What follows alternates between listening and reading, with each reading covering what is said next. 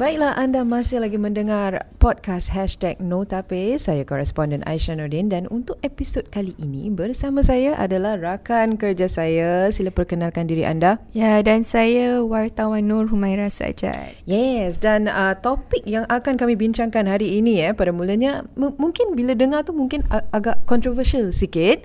Tapi bila saya dengar uh, pertama kali ni macam eh betul ke boleh ke ni semua tapi uh, tak naklah nanti orang kecam pula kan kalau dengar hmm. nanti. Hmm. Tapi sebenarnya bila dengar perkongsian Encik Ashraf um, tetamu kita hari ini baru kita faham dan tamu kita hari ini ialah Encik Ashraf Khalif ah seorang embalmer. Ah, mungkin um, Hmm, jadi Umairah, apa Aisyah? ah. Apa tu embalming tu? Okey, embalming ni saya nak cari uh, term Melayu dia macam susah sikit. Jadi saya terangkan lah. Ia merupakan hmm. metod merawat atau mengawet jenazah eh. Ya, betul. um, untuk mencegahnya daripada busuk lah basically. So kaedahnya adalah dengan mengeluarkan cecair dalam badan khususnya darah. Betul tak Encik Ashraf? Betul ah, eh? betul. Ah, okey. Dan biasanya proses ni kita dengar, pernah dengar ya, tapi um, bila kita dengar embalming ni biasanya dilakukan kepada jenazah yang bukan, Bukan Islam, Islam. ya, yang kena um, you know like uh, dia dia akan tahan jenazah tu daripada kebumikan atau Berapa hari, ah, berapa beberapa minggu. hari ya. Hmm. Dan uh, bukan dilakukan kepada jenazah yang Islam lah. So, hmm. tapi sebelum kita menjurus ke topik ini, mungkin Humaira you nak perkenalkan hmm. tetamu kita? Tapi saya rasa mungkin biarkan kita ni tetamu perkenalkan diri sendiri. Jadi silakan Encik Ashraf. Hai, nah, nah. Assalamualaikum semua. Saya Raja Ashraf bin Raja Khalif. Jadi saya di sini umur saya 37 tahun lah. Dan saya sekarang saya bertugas sebagai embalmer lah, hmm. sebagai seorang embalmer.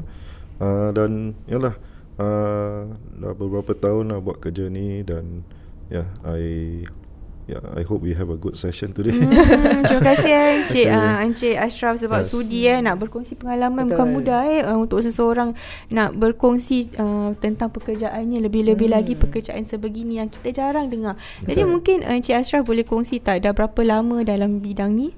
Okey, kalau dalam bidang pengurusan jenazah saya dah buat daripada tahun uh, 2019 ah. Uh, they call it funeral industry lah. Hmm. Uh, okay, so dalam tempoh 2019 ini saya berpengalaman uh, berkesempatan untuk bekerja dalam pengurusan jenazah orang Islam dan juga bekerja dengan uh, pengurusan jenazah yang bukan Islam jugalah.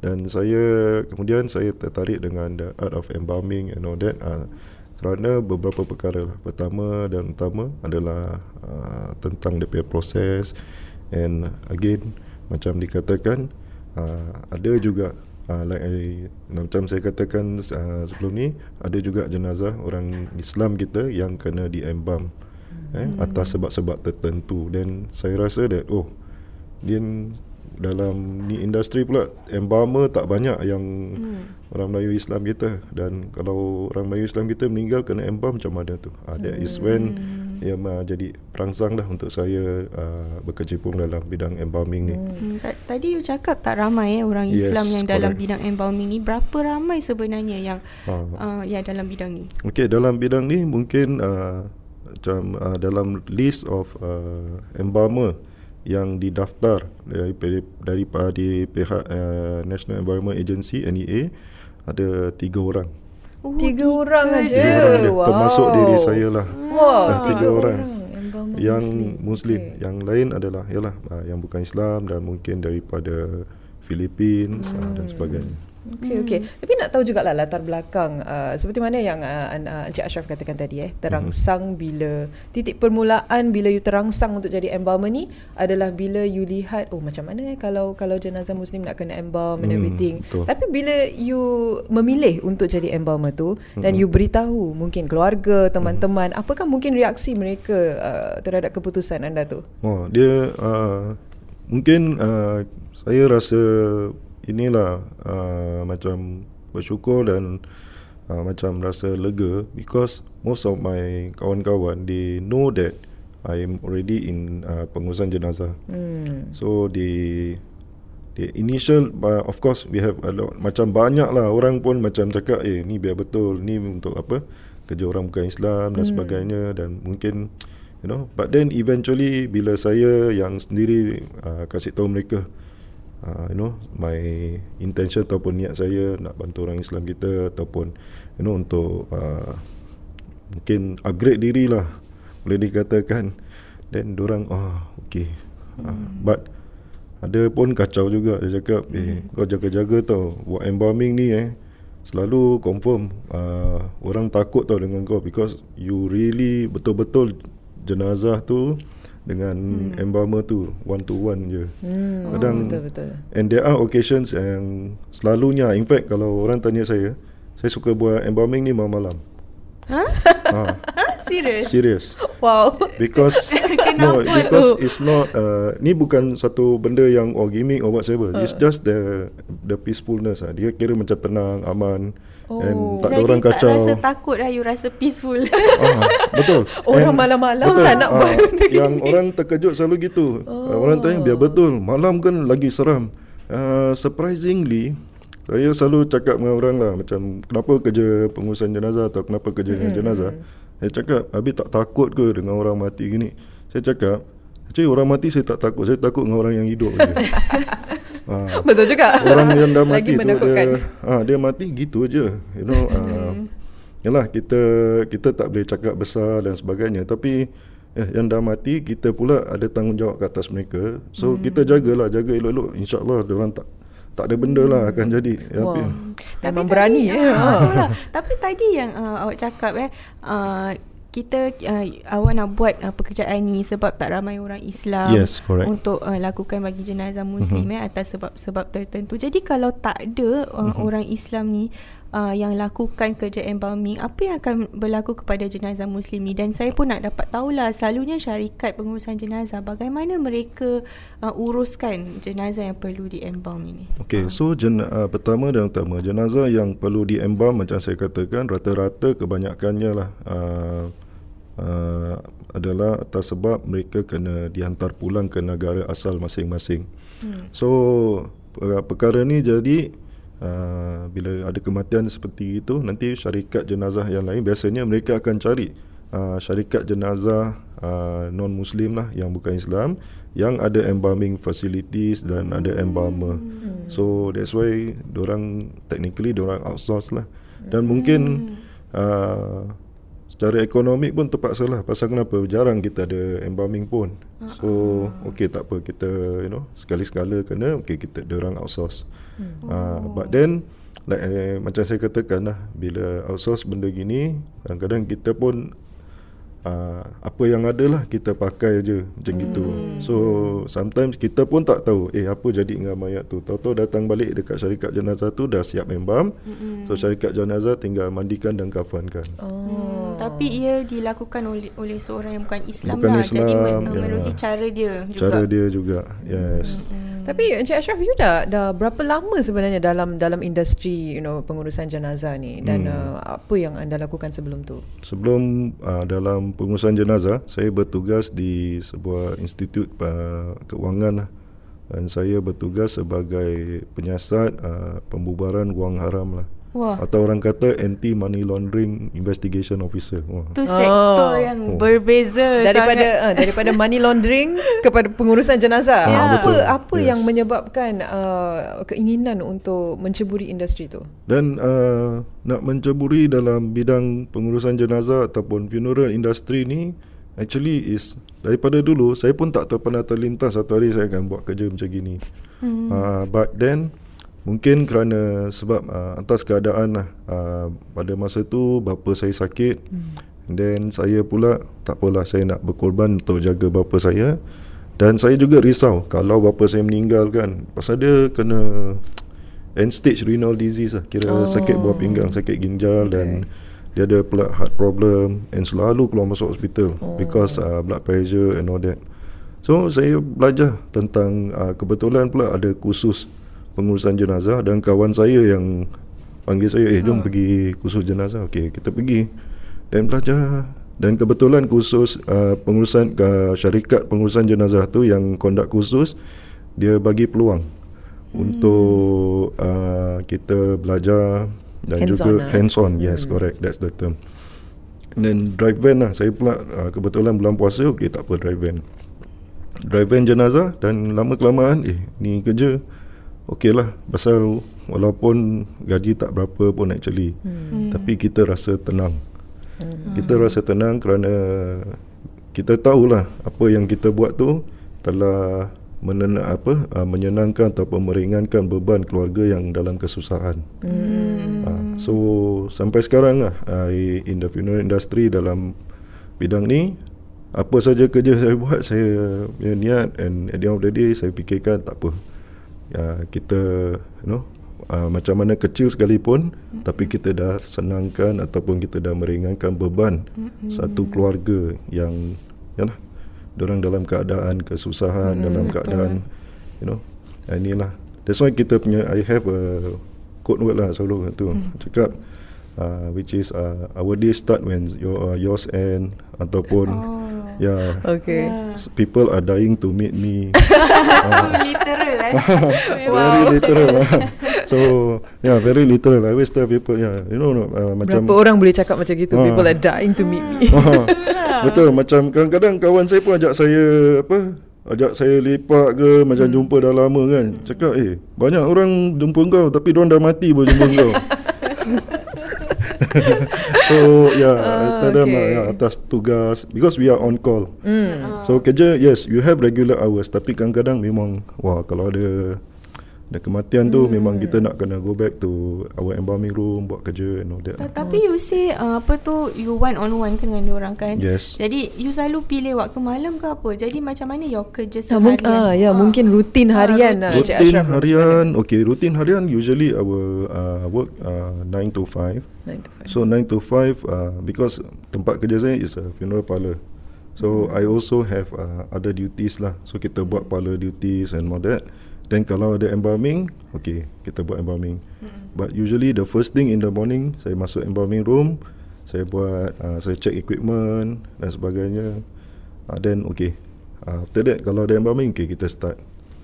Yeah, mm. and then embalming procedure selalunya satu jam setengah, satu jam setengah minimum ataupun paling lama saya pernah buat rekod uh, kat empat jam. Empat jam tu kenapa? Uh, because uh, autopsy punya case.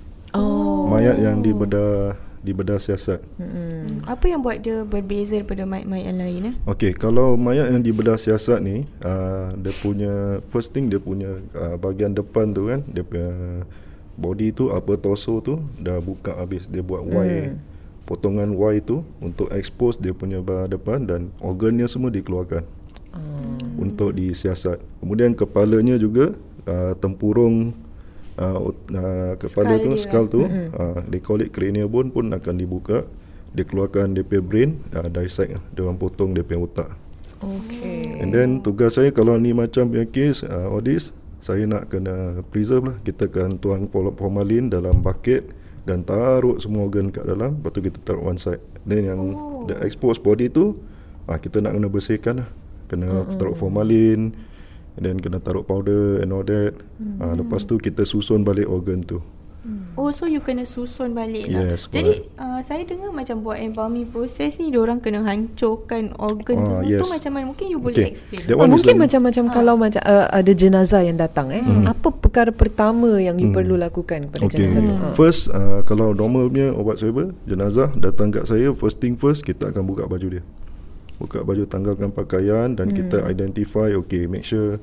this is the correct jenazah pasal kita kena tag this is NEA Merul oh, jenazah okay. semua kena tag make sure tally dengan death cert okay kita tanggalkan pakaian dan kita tengok apa yang pakaian yang keluarga dia kasih oh, okay. kita nak kena tahu untuk tukar lah eh Tukar ah, baju dia, dia untuk non-muslim lah Non-muslim ah, correct okay. So macam contoh We have to account for DP jori hmm. DP gigi gigi palsu mm-hmm. and all that. So okay. after dah tanggalkan pakaian kita akan bersihkan. Kita akan disinfect. Baru mm. kita start the uh, the reason why kita tengok pakaian yang dia nak pakai dulu then kita buat decision. Sama ada nak buka dia punya arteri dia daripada oh. leher, daripada bahagian sini ataupun bahagian uh, kelengkang. Supaya oh. tak nampak lah Yes correct Tak uh. nampak bekas parut dia Macam Ni semua kena teliti uh. eh? ah, Yes correct So semua nak kena consider Even the small small things lah macam kasut apa dia pakai hmm. uh, all this dan termasuk lah kadang-kadang uh, rambut pun sama hmm. uh, kita kena make sure oh kadang kita pun pakaikan conditioner juga pasal Wow. no because uh, again when kebanyakan kematian adalah sebab uh, uh, sakit tua hmm. and they might have been in the hospital dah lama dah Yes. kadang dah kat berbulan uh, when I mean my experience jugalah tengok bapak saya kat hospital and all that. Kadang-kadang orang ni they I mean hospital kan they don't have they can't afford to shower all day kan. Mm-hmm. jadi okey tak apa orang sponge. So jenazah ni mungkin eh mana-mana jenazah lah. Tak kira orang Islam ataupun bukan Islam. Kalau saya yang mandikan I make sure they get the best. Hmm. kerana apa? Mungkin that is the I mean really lah itu adalah kali terakhir dia mandi. Hmm. Okay then Lepas tu orang so cakap Eh sabun dekat bilik mandi jenazah kau ni kira memang champion ni Memang Sabun apa you pakai? Pakai L'Oreal punya. punya Oh. Pakai kadang-kadang dia punya body soap memang There's a difference tau Body foam dengan body gel, uh, shower gel Pasal kalau shower gel dia more moisturizing orang kata Oh, jadi you ambil yang moisturizing ni. Tengok lah tengok Oh, kulit tengok juga kulit. Oh, okay, Wah, okay. itu semua kena take into account eh. Betul Nama dia macam bahagian kosmetik. Ah, so kosmetik yang cakap ah so you want to talk about concealer kasih dia punya highlight all this also have to take you kena belajar makeup semua? Yeah, I have a certificate on uh, beauty and makeup. Wow. Uh, Wah, bila ini kalau ini kalau dah tak jadi embalmer lagi boleh jadi makeup artist tapi mungkin. orang tapi orang takut. oh takut. Dan saya pun tak biasa mungkin. Pasal kalau orang tu Sebab tu orang so kacau saya. Cakap eh kau boleh lah part time make up kan orang? Uh-uh. Cakap bukan tak boleh Boleh. Tapi tak biasa Cakap saya pula tak biasa. Sama apa?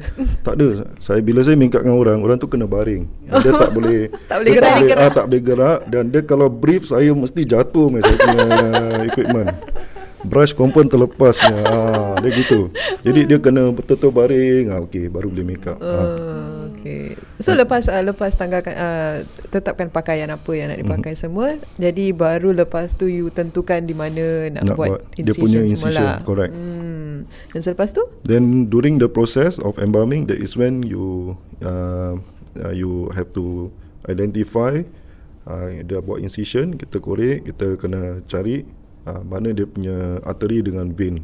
Uh, then kita dah identify artery dengan vein, isolate, lepas tu kita kena kita akan buat lagi satu incision lateral, sumbat dia punya uh, equipment tu untuk uh, keluarkan untuk masukkan ubat uh, dia punya formaldehyde itu. Oh.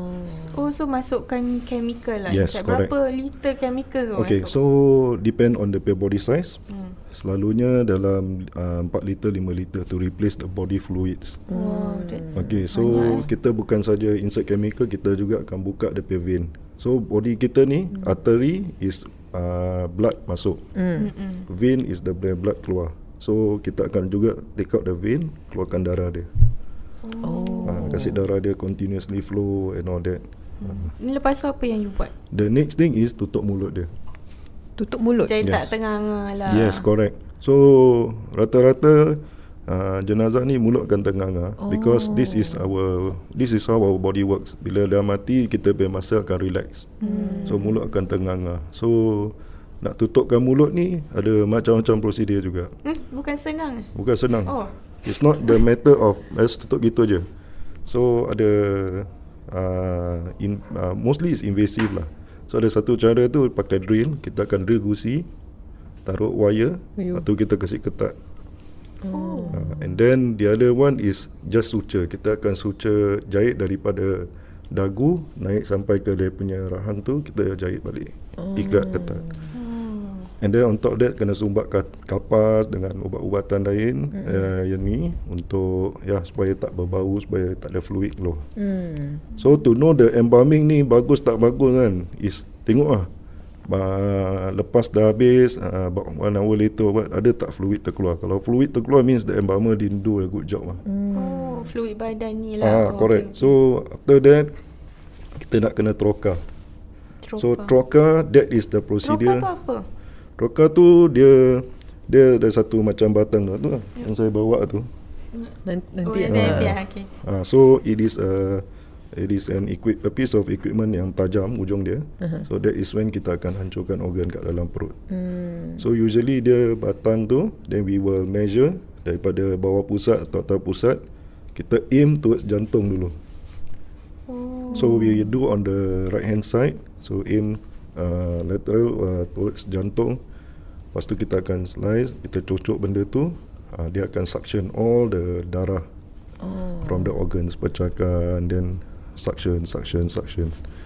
That one is uh, take quite a while lah. Uh, Hmm. So kira all these organs akan keluar through that suction bila it's you more dah of the fluids in the the, organ. fluids in the organs. Oh, okay. Jadi you memang kena hancurkan dia punya Yeah, because you have to really cocok lah. Hmm. Uh, nak kena dia punya organ and yang selalu the challenge is especially paru-paru. Paru-paru ni banyak air. So nanti dia gas air, lepas tu kita kena uh, rest, lepas tu cocok lagi. Hmm. Then terbalik go the other way round, anu dia punya pundi kencing and all that. Hmm. Uh, Ja- Jadi macam agak mengerikan eh kalau kita Oh. dengar. Tapi macam mana you boleh buat um, perkara ini walaupun dia mengerikan. Pernah tak Again, oh. ada ada uh, cerita ke atau oh. Kejadian Okay, actually uh, masa baru-baru buat lah, first time the troka punya kan. Uh, saya pun actually pun wobble juga lah, orang kata terkejut lah. Hmm. Pasal kenapa? Dia saya terlupa yang saya tercocok tu terkena dia punya Tekak. bahagian ah dia punya bahagian windpipe kan. Oh. As a, uh, that area. So, kalau kita tak tutup mulut dulu, dia akan bunyi, dia akan bunyi macam daripada mayat tu dan daripada mesin dia akan bunyi macam ah Oh. gitu. Oh Ha. Terus Jadi bila bila terkena situ terus Ya Allah terkejut. ha, Ingat nasib baik saya ha, balik. nasib baik saya jenis tak melata lah. But that one memang ada lagi satu partner lah. Oh, nasib baik ada orang lain Ah, dah ada kat orang situ. lain tapi orang tu dia dah tahu dia, dia pun ketawa apa. Ha, dia you I told you right must be careful lah dia kata Hmm. jangan kena kat situ sangat. But it's also important because you need to remove the fluid at the Tekak, thoracic tekak. area dekat tekak and all that. Dekat the yeah the cervical area on this. Eh okey lah teruk man. Ya. Yeah. cerita seram tak banyak ah, cerita kelakar banyak je. ha, serius serius. Pasal you dah biasa eh dengan Uh, not just uh, dah biasa sometimes uh, we have to think positive and we have to really calm yourself down and like I always say lah I always tell myself actually orang dah mati ni tak tak seram. Orang hidup lagi seram. Ya. uh, Hmm, tapi Tapi memang tak, tak, tak pernah ada macam kejadian yang mengerikan you know like mengerikan definitely ada lah. Ada. but but again macam saya katakan you know, mungkin faktor-faktor mungkin pasal saya penat ataupun Hmm. uh, ni imagination je. Tapi uh, kalau orang tanya lah selalunya the common question eh, macam mana kau boleh tidur eh? Kau tak macam badi mayat ke Ah. mayat datang so far eh, to be honest alhamdulillah dan selalunya saya kalau macam mimpi ke apa kan saya mimpi mayat tu datang kat saya tapi dia cakap thank you lah. Oh, Cakap macam terima baik-baik kasih. punya lah Tak ada Ah. macam nightmare And another weird thing ataupun ini kadang-kadang nak convince myself ataupun nak maintain kan saya akan berbual dengan mayat tu. Macam macam as though dia masih hidup. Macam nak pusingkan ah sorry uncle eh. I turn you ah. Oh. Ah, sorry uncle I want to put on your underwear ah. macam gitulah Hmm, Kira macam dengan mayat pun kena jaga etika lah Yes, eh. correct. Adab dan Ah, sebagainya. again uh, there's macam macam like what I always tell people most importantly is you have to still humanize Respect atau, ah, respect dan mempermanusiakan orang tu Ah. kita jangan sampai tu sampai the extent eh kita dah lama lah orang dah mati je kita pilih ah, pusing je tak boleh kita pun nak kena ingat bahawasanya orang tu satu masa pun dia pernah hidup Hmm. Ya. Ja- jadi kalau mayat uh, jenazah muslim eh apa pendekatan berbeza you ambil? Mm-mm. Nah, like Pasal me- usually kan orang kata mayat boleh rasa apa Yes, yang you correct. buat kepada you know. So macam jenazah orang Islam, what we will do is that uh, saya akan untuk diri saya lah secara peribadi, I will minimally do the minimal. Mm-mm. Okay, macam Minimal. contoh uh, faktor faktor macam contoh ah, uh, kita tanya, okay, ni nak hantar balik negeri mana? Ni nak hantar balik daripada mana? Okay, then I will just you know agak belakang action sikit lah Google. Okay, ni daripada Singapore pergi tempat dia berapa lama? Hmm. Dan next question saya akan tanya oh dah dapat flight dia. Hmm. Uh, orang ingatkan kita kepo but this kind of thing is we take into factor and consideration. So, akan tentukan apa yang you buat lah Yes, terhadap correct. jenazah tu. Yes. So of course there are the slight variation. Macam contoh kalau dia tak pakai flight, for example dia tak pakai flight, dia pakai jalan darat je. Okay. Kita embalm juga but we, maybe we do hypodemic. Meaning kita tak payah potong. Oh. Mana yang expose, okay kita inject formalin. Hmm. Uh, mana yang tak perlu apa troka tak payah troka. Oh, okay, okay. okay. But then that uh, or we just do surface dekat dia punya macam uh, kulit ke apa kan. Okay taruh dia punya formalin gel and all that. Mm-mm. Boleh. Oh, Ah, okay, but then I tell I will have to tell the the pengurus jenazah lah cuma Hmm. janji sampai kasih keluarga ziarah solatkan terus kebumikan. Oh. Ah. Tak boleh Selalu, lama-lama ah, lah. Yes, Selalunya uh, mayat-mayat because uh, orang Islam tak buat lah kan. Jadi kebanyakannya mesti warga asing. Jadi Hmm. siapa uh, berapa ra- berapa banyak jenazah you dah tangani macam gini dan orang daripada negeri mana? Jenazah Ah, Muslim lah. Ah, Muslim rata-rata macam contoh ah, kebanyakan lah daripada Bangladesh, Oh, okay. daripada Bangladesh, Indonesia, Foreign workers. foreign lah. workers, Hmm. especially Bangladesh lah. Sometimes workplace accident, Hmm. ya yeah, dan sebagainya lah. Ya. Yeah. Hmm. So kira they you just macam uh, uh, you awet tu kira satu hari gitu je lah. Uh, again by rule of the thumb kita kalau nak kena awetkan jenazah ni kita nak kena embalm good for at least one week. One Ah, week. This is based uh, kita pun kadang-kadang nak kena consider kadang-kadang macam contoh dia hantar kat negeri satu negeri ni dan kita tahu DP sistem sana oh. takut orang Lambat. uh, lambat and all that. So sometimes memang okay tak apa kita embalm tapi kita tak payah kasih keras macam batu hmm. ke macam even macam you know uh, wah banyak sangat lubang kita buka dan sebagainya. Hmm. Hmm. Jadi uh, apa antara mungkin pengalaman uh, embalming jenazah Muslim yang mm-hmm. yang you yang mungkin memorable lah Memorable. to you. Uh. Macam yang uh, ada satu kes tu saya ingat uh, bukan saya saja embalm tapi saya turut serta mandikan dan kafankan juga. Hmm. Dan kemudian saya pun imamkan solat jenazah dia. Oh. Uh, pasal uh, sebab ialah pengalaman pengalaman saya saya pernah uruskan jenazah orang mm-hmm. Islam dan dia punya kira rakan kerja dia lah. Uh, ni pekerja Bangladesh lah. Jadi rakan mm. kerja dia pun macam orang sendiri wah oh, ada juga eh embalmer yang boleh sembahyangkan jenazah. Dan uh, ada jugalah beberapa orang cakap eh ni biar betul.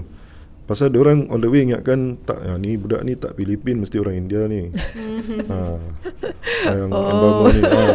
ha, jadi sekali dan baru-barulah saya start oh, okay tak apa. Kalau macam saya kena embalm kat luar ke apa okay saya pakai songkok macam gitu lah and Mm-hmm. and actually it's part of my uniform. You have to cover your head Oh, okay, kena okay. macam pakai head cover because Oh. why again uh, disinfection and all that Right, right, right. Jadi kalau uh, contohnya macam ada syarikat pengurusan jenazah Islam yang kenal you, Mhm. so selalu orang reach out to you lah. Yes, Lepas tu orang uh, you buat dekat tempat Yes. lain lah bukan Ah. di syarikat anda. Ada lah. lah Ada kadang-kadang buat kat tempat saya mm-hmm. Ataupun if I'm free Okay I will go over to Yang kat luar lah mm-hmm. uh, Habis tadi you cakap mm, cuma tiga orang eh. Mm-mm. Uh, you pun uh, sekarang berumur 37 tahun. Jadi um, yang lagi dua tu mereka lagi berusia ke bagaimana dan bagaimana anda rasa nak cari pelapis eh untuk Okay untuk Macam ni. Again uh, Yang lagi dua ni Memang umur dia pun dah 50 lebih mm. And orang kira Bukan cakap ni lah They still can work But then How long also Macam termasuk diri saya one, uh, Sekarang saya mungkin saya sihat Mm-mm. Tapi saya tu hari saya akan tua Dan Of course Kalau boleh We need uh, Orang yang jadi pelapis Ataupun ganti kita punya tempat Ni all this eh That's why the most important Pada saya lah Kita nak kena elevate the status Hmm. So that's why we always You know Sometimes Kita takkan Kita punya diri lah Penampilan kita How Hmm. professional you conduct yourself Plays a part lah pada saya Hmm. Especially I always tell my fellow embalmers lah Macam Walaupun saya baru and all that kan Tapi Mesti nak kena ada style sikit lah Ah, Kerja Jangan masuk embalming room tu Macam Contoh lah Masuk embalming room Ada dengan slipper Dengan short you Pasal know. dia rasa tak Ah, payah deal dengan orang yang hidup Correct kan. Ya yeah. So Kita baru-baru je Sekarang dah jadi trending uh, Embalmer Dia masuk embalming room Kau main macam Macam surgeon gitu Wow. Dia dengan scrub yeah. Well, To me it's good Betul ya. And Again Due to NEA punya protocol that Wah kita kena pakai PPA And all that Hmm. uh, Tapi you memang macam surgeon lah kan Pasal Macam you surgeon, kena betul. belajar Betul. How you belajar tu semua Ah betul. Uh, sampai semua. Oh. sampai saya dulu uh, dulu saya balik kerja saya pakai scrub. Tapi sekarang saya terus tak pakai scrub pasal saya segan lah. Orang ingatkan betul tu saya saya doktor. Pernah sekali mistaken identity dekat dekat mall ke dekat uh, dekat ni lah one of the shopping center. Dia tu ingatkan Ingatkan Doktor. saya doktor mana Saya cakap nasib baik Bukan ada orang nak terberanak ke Orang dia nak meninggal ke Kan tak pasal-pasal lah Saya kena kan ha. Tapi apa apa lagi kes-kes yang uh, Cik Ashraf pernah hadapi eh yang Mhm. uh, mungkin macam interesting lah, you know, menarik lah. Menarik tak begitu menarik but touching. Actually Touching, saya eh? pernah embam uh, mayat budak uh, budak kecil lah umur hmm. 10 tahun lah. Hmm. Uh, that one that one that case eh in fact tak ada orang nak buat actually because oh. kebanyakan embalmer ni orang dah kahwin, orang dah anak dan sebagainya. Oh. Dan saya ni belum kahwin. Uh, dan saya belum you know I don't know what is it like to have a baby. So I treat you know child kan okay tak apa. Hmm. Ya, macam ini and then ya just try to console myself okay buat the procedure and all that. Ya. Yeah. Wait, bagaimana perasaan anda waktu tu? As in, Mula-mula of course lah, uh, a bit hard but then slowly then I come to terms eh, eh budak ni tak kisah dia muslim tak muslim dia tak berdosa hmm. because dia belum balik hmm. and all that then just do the best lah uh, for him so that apa end, dia punya end product ataupun apa yang bila kita tunjukkan pada keluarganya keluarganya rasa tenang and all that uh.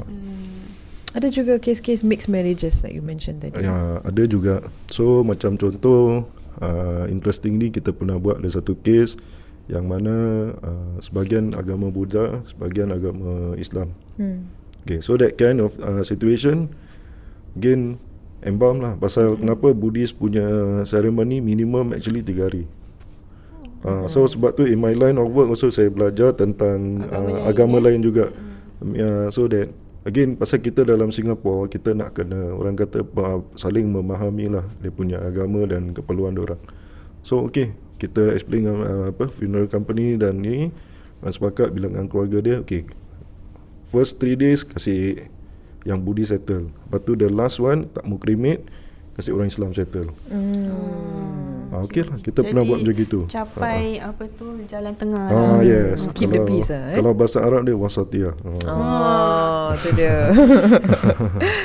okey okey. Jadi mungkin banyak kita dapat uh, pelajari daripada Encik Hmm, Ashraf hari ini eh dan uh, perbincangan yang cukup uh, menarik. Uh, Humaira ada apa-apa soalan uh, akhir Uh, untuk mungkin mungkin ditanyakan? orang orang pun tak pandang orang tak selalu pandang uh, pekerjaan gini eh sebab Mm-mm. dia macam uh, pekerjaan yang kita tak dapat lihat Mm, kan betul, dia macam betul. Ismail tabik dia Mm-mm. orang tak tahu jadi bila dapat tahu yang ada orang Islam kita yang Mm-mm. buat kerja gini saya pun rasa macam eh Alhamdulillah eh, ada juga Ya, Jadi kita betul. tahu se- uh, jenazah-jenazah muslim kita Yang perlu di repatriate Hmm. uh, Dijaga Dapat Jadi, diuruskan dan mm-mm. dijaga lah. Mungkin ada tak uh, Encik Ashraf ada kata-kata akhir ke mungkin Hmm. uh, untuk orang ramai di luar sana lah mungkin supaya mereka lebih Sedar, sedar. Uh. Okay, so uh, first thing first, especially um, uh, dalam kematian and all that, first thing kita jangan panik dan jangan terlalu ikutkan perasaan.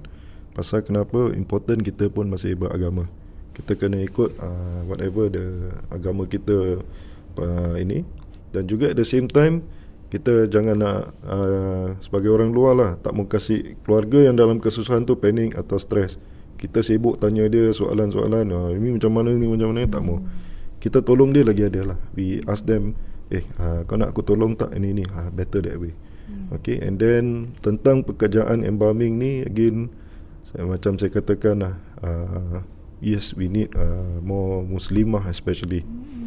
Uh, yang mana supayalah kita kalau ada kes uh, jenazah muslimah yang kena Hmm. repatriate and all that dia akan dijaga kehormatan dia dan uh, memastikan uh, yalah keaiban dan sebagainya dijaga. Hmm. Bukan Ya. pekerjaan yang patut dipandang rendah dan Ah, sebagainya correct. lah eh. Semua pekerjaan tu pada saya lah. Apa-apa pekerjaan tu yang kita buat kalau kita buat dengan ikhlas, kita punya heart must be sincere Hmm. dan kita buat dengan dengan passion eh, insya-Allah the rest uh, will be taken care of lah. Uh, Hmm, InsyaAllah. InsyaAllah harap-harap semoga uh, kesedaran orang ramai tentang industri ini meningkat lah selepas Hmm, perbincangan ini eh. Baiklah, terima kasih banyak-banyak Encik Oh, Ashraf problem. atas Terima kasih. perkongsian. Terima Ya, kasih. Uh, dan uh, jumpa anda lagi dalam satu lagi episod podcast Hashtag No Tapis.